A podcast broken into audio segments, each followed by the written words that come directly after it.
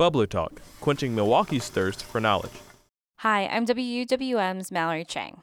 For this week's Bubbler Talk, we received a question from listener Eric Kowalik of Milwaukee, who asked about a pair of brick pillars at North Shepard Avenue and East Locust Street on Milwaukee's east side. I live over by UWM, so not too far from where those pillars are. I've been living in that neighborhood for probably about 12 years now.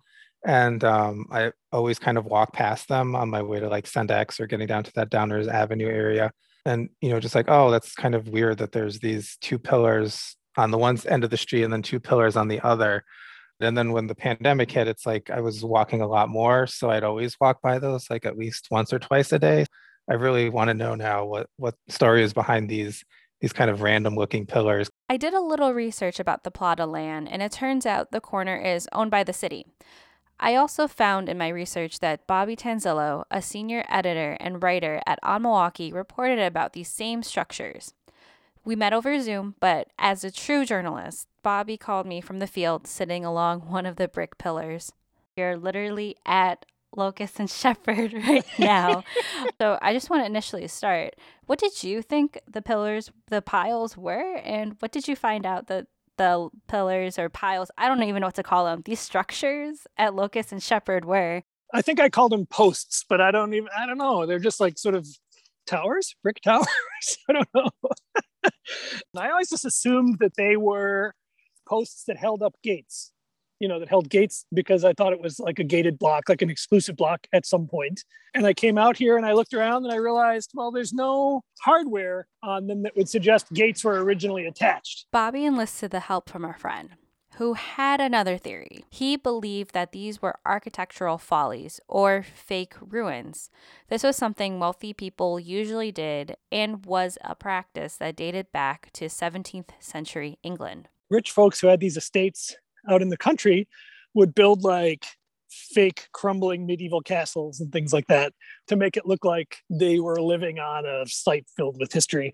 With a bit more investigation, Bobby and his friend came across some city maps from the early 20th century. He found a 1924 city street map that showed that they were here in 1924 and the block was being developed in the first couple of decades of the 20th century. And his theory, and I like his theory, is that they were built to, to make it seem like an exclusive block. So it had these things which didn't actually have gates, but looked like sort of a grander entrance into the street. So it was all sort of a way to kind of make it look different than the blocks around it and sort of give it a more unique and perhaps swanky look. The Prospect Hill Development Company that built up the subdivision no longer exists.